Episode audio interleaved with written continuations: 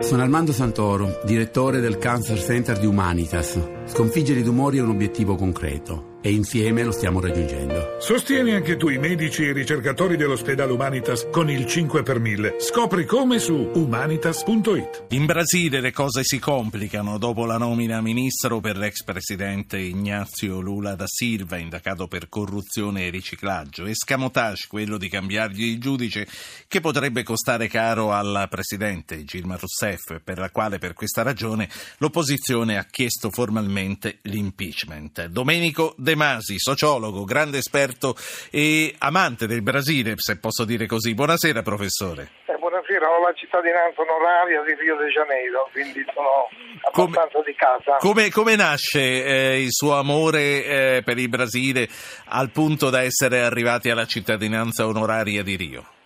Ma hanno tradotto tutti i miei libri, mi hanno invitato spesso per cicli di conferenze nelle università è nato un ottimo rapporto con i brasiliani, il che non è difficile dato il carattere molto vicino, molto prossimo a quello nostro italiano e soprattutto di, di, di quelli del sud d'Italia. Lei, eh, professore, che cosa pensa di questa inchiesta che sta mettendo nei guai Lula e Rousseff? È un, una brutta faccetta perché, perché il Brasile cresceva da 30 anni praticamente 2-3 fino a 4 punti all'anno una crescita enorme. Sotto il governo di Fernando Enrique Cardoso per due eh, tornate di seguito, per otto anni, il Brasile era riuscito a bloccare ogni forte inflazione, a parificare la moneta, il real con il dollaro, a accumulare sufficiente ricchezza. Poi ci sono stati otto anni di Lula che ha distribuito questa ricchezza, per cui 43 milioni di brasiliani sono saliti di classe sociale, eh, sottoproletari diventati proletari, proletari piccoli borghesi, piccola borghesia diventata media borghesia.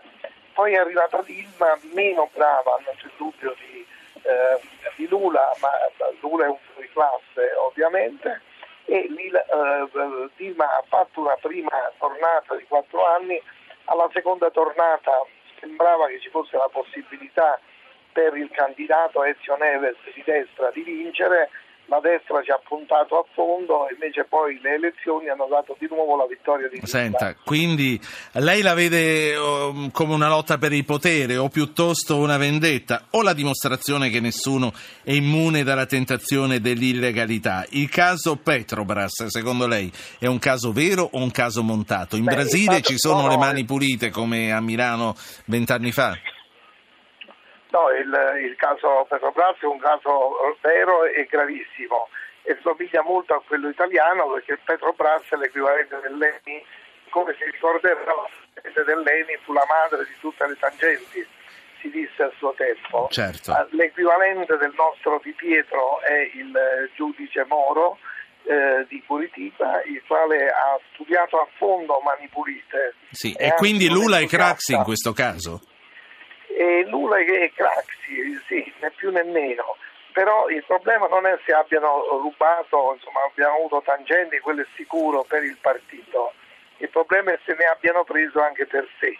Ora nel caso di Craxi questo fu accertato, nel caso di Lula non è assolutamente per ora accertato, è solo un'ipotesi. Bisogna tener conto che la destra fa molto oh, affidamento su questa vicenda giudiziaria perché se si dovessero ripetere le elezioni, stavolta Lula potrebbe presentarsi alle elezioni e probabilmente le vincerebbe. Eh, professore, tra l'altro il professor De Masi è in treno, mi sta sentendo in questo momento?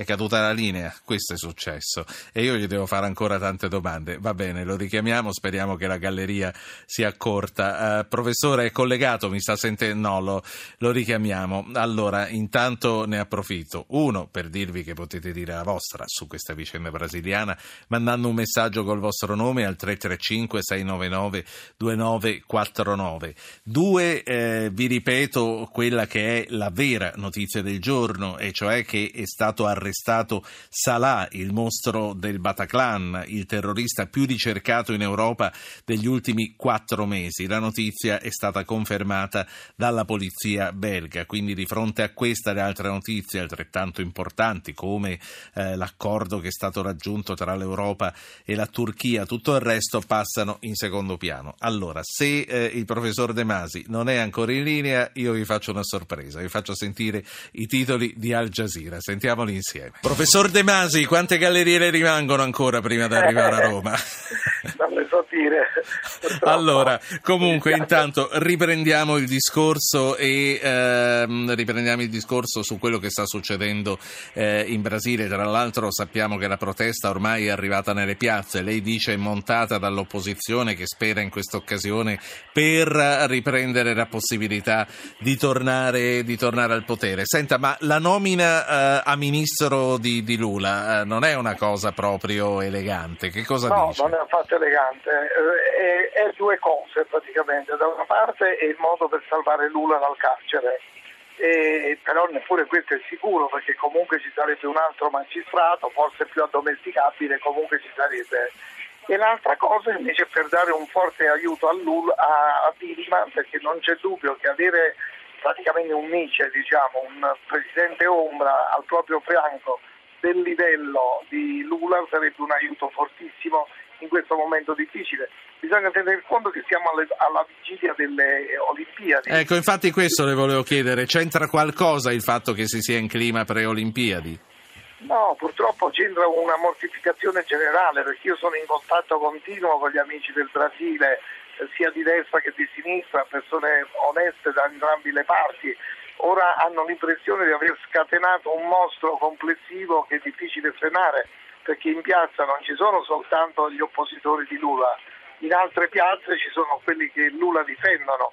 Ora se questa protesta da entrambe le parti per caso dovesse sfociare che so, con un primo morto, faccio per dire, sarebbe una cosa terribile anche perché il Brasile è una democrazia molto molto eh, giovane, dall'84. In quanto tale anche molto fragile, insomma. Appunto, appunto, anche se bisogna dire che i militari in questo momento non credo abbiano la forza per intervenire in tutto questo con un golpe classico. Professore, e poi sì, no. dice anche che naturalmente l'America non è contenta che in Brasile ci sia un governo di sinistra come non era e non è contento per il, eh, per il Venezuela e stato per il, per il Cile. Quindi eh, sono tutte ipotesi che vanno e tutti elementi che vanno tenuti Speriamo in considerazione. Perché il Brasile, guardi, è un grande paese, 200 milioni di abitanti, amicissimo dell'Italia con 30 milioni di oriundi italiani, con una grande ricchezza, Io, con grandi possibilità per noi. Con questo, con questo, la saluto prima che il suo treno si infili in un altro buco nero. La saluto, grazie, grazie professor grazie eh, De Masi. Eh,